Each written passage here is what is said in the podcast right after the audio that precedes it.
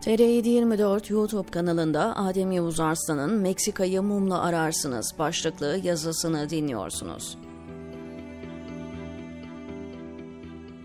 Görünen köy kılavuz istemiyordu, öyle de oldu. 17 Aralık 2013 Büyük Yolsuzluk ve Rüşvet Operasyonu'nda suçüstü yakalanan dönemin Başbakanı Tayyip Erdoğan, anayasaya darbe yapıp güvenlik ve yargı bürokrasisini darmadağın etti adı rüşvet, yolsuzluk, işkenceyle anılan ve kamuoyunda Mehmet Ağar polisleri olarak bilinen eski Türkiye aktörleri göreve getirildi. 15 Temmuz 2016 darbe kumpasıyla da yargı bürokrasisi AKP ve MHP teşkilatlarından toplanmış tetikçilerle dolduruldu. Bütün bunlara paralel olarak medya dünyasında saraya biat etmeyen kurumlar polis ve yargı zoruyla gasp edilip bağımsız gazeteciler hapsedilirken diğerleri de doğrudan Erdoğan'a bağlandı. Öte yandan cezaevlerindeki tüm mafya çete reisleri ve terör örgütü yöneticileri serbest bırakıldı. Sedat Peker ve Alaaddin Çakıcı gibi isimlere ülke pay edildi. Nihayetinde Türkiye'yi bugüne getiren yolun taşları döşenmiş oldu. Yargı ve güvenlik bürokrasisi bırakın operasyon yapmayı bu suç yapılanmasının parçası haline geldi. Devlet adına suç işleme özgürlüğüne kavuştular. MHP lideri Devlet Bahçeli özel afla cezaevinden çıkartılan suç örgütü liderlerinin uğrak yeri oldu. Bu aşamada kritik bir hamle daha geldi. Erdoğan ve Bahçeli ittifakı Ergenekon ekibiyle kol kola girip yeni dönemi dizayn etti. Ergenekoncular, mafya ve çete liderleri cezaevlerinden çıkartılırken başıboş bırakıldı. Onlara ordunun, emniyetin ve sokakların tapusu verildi. Onlar da aldıkları talimata uygun olarak sistemi formatladılar. Hatırlayanlar olacaktır. Ergenekon operasyonları sırasında ele geçen örgütsel dokümanlar içerisinde mafyanın reorganizasyonu başlıklı notlar vardı. Özetle devlet mafya örgütlerini dizayn eder, içlerine koyduğu adamlarla yönetir, sokaklardaki lümpen gençlikle operasyon yapar, diyordu. Nitekim öyle de yaptılar. Mesela Sedat Peker'in önünün açılıp Türkiye'de korku atmosferi oluşturmak için sağa solu tehdit ettiği dönem böyle bir dönemdir. Daha sonra Alaaddin Çakıcı tahliye edildi ve saray tarafından mafyaya kayyum olarak atandı. Diğer mafya grupları da onun şemsiyesi altında yeniden organize oldu. Sokak çeteleri siyasi projenin de bir parçası haline getirildi ki Ergenekon ekibinin bu konudaki mahareti herkesin malumu. Bir yandan çetelerin önü açılırken öbür taraftan güvenlik ve yargı bürokrasisinin dürüst isimlerinin eli kolu bağlandı. AKP rejimi yandaşlarını silahlandırırken aynı zamanda çetelerin ağır silahlarla donatılmasına bile göz yumdu. Yani bugün yaşadığımız şiddet, çökme, infaz ve kanunsuzluk hali göstere göstere geldi. Erdoğan ve müttefikleri bile isteye bu düzene geçti ve bugün gelinen noktanın sorumlusudur. İktidarın ar damarı çatladı, yolsuzlukla mücadele eden bürokratlar teröristlikle suçlandı ve düzgün insanların potansiyel terörist olarak görülmesi nedeniyle ülke şiddet sarmalına teslim oldu.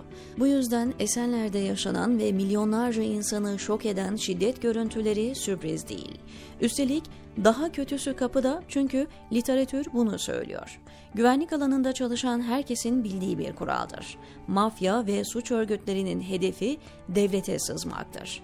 Bu sürecin finali ise devleti ele geçirmektir. Türkiye bu süreci iki yönlü yaşadı. Bir yandan Erdoğan rejimi mafyalaşırken öbür yandan devlet mafyalaştı. Mafyalaşan devlet kendi mafyatik sistemini üretti. Öyle ki emniyet müdürleri ya da jandarma komutanları mafyatik yapılanmaların parçası oldu. Sayısız örnek vermek mümkün. Savcılar uyuşturucu baronu, emniyet müdürleri mafya yöneticisi oldu. Hakimler suç örgütlerinin sekreteryası haline geldi. Suç örgütü liderleri sarayda ağırlandı. Türkiye, AKP iktidarı döneminde dünyanın en önemli kokain rotalarından birine dönüştü. Türkiye aynı zamanda Avustralya'dan Latin Amerika'ya tüm suç yapılanmaları için sığınacak limana dönüştü. Erdoğan parayı basana vatandaşlık verdi. Dünyanın kırmızı bültenle aranan mafya liderleri İstanbul sokaklarında çatışmaya bile başladı. Bütün bunlar olurken Türk Polis Teşkilatı, savcı ve mahkemeleri ise gazetecilerin hayırsever gariban Anadolu insanının peşindeydi. Erdoğan ve AKP'li bakanlara payını veren herkes her türlü suçu rahatlıkla pervasızca işledi. Kısacası Türkiye bugün içine düştüğü şiddet sarmalına tesadüfen gelmedi. Erdoğan ve müttefikleri bilerek, isteyerek bu yolu açtı, aktörleri destekledi ve onları baş tacı etti. Kötülükte profesyonelleşmiş insanlar artık dümende oturuyor. Gelinen noktada bir açmazımız daha var. Tıpkı 15 Temmuz tartışmalarında olduğu gibi konuyu ele alan taraflar esas faillere odaklanmak yerine yaşananlardan siyasi rant elde etme derdinde.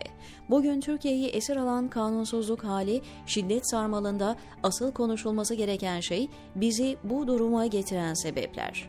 Bir başka ifadeyle Esenler baskınında olduğu gibi örnekler konuşulacak ama bizi buraya getiren asıl sebepler konuşulmayacak. Erdoğan ve AKP iktidarının isteği de bu. Örnekler, olaylar konuşulsun ama asıl failler, sebep olanlar gündeme gelmesin. Peki Türkiye'yi ne bekliyor?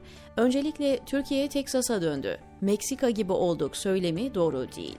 Zira Türkiye sokaklarında yaşanan şiddet ne Teksas'ta yaşanıyor ne de Meksika'da. Acımasızlığıyla dünyaya nam salan Meksika mafyası bile Türkiye'deki mafyalar kadar rahat değil. Meksika'da mafya liderlerine özel af çıkartılmıyor. Hapisten çıkartılanlar koşa koşa gidip koalisyon ortağının elini öpmeye gitmiyor. Bir başka ifadeyle Meksika mafyası Meksika'da yönetimi ele geçirebilmiş değil. Eksikleri olsa da polis, yargı ve medya işliyor.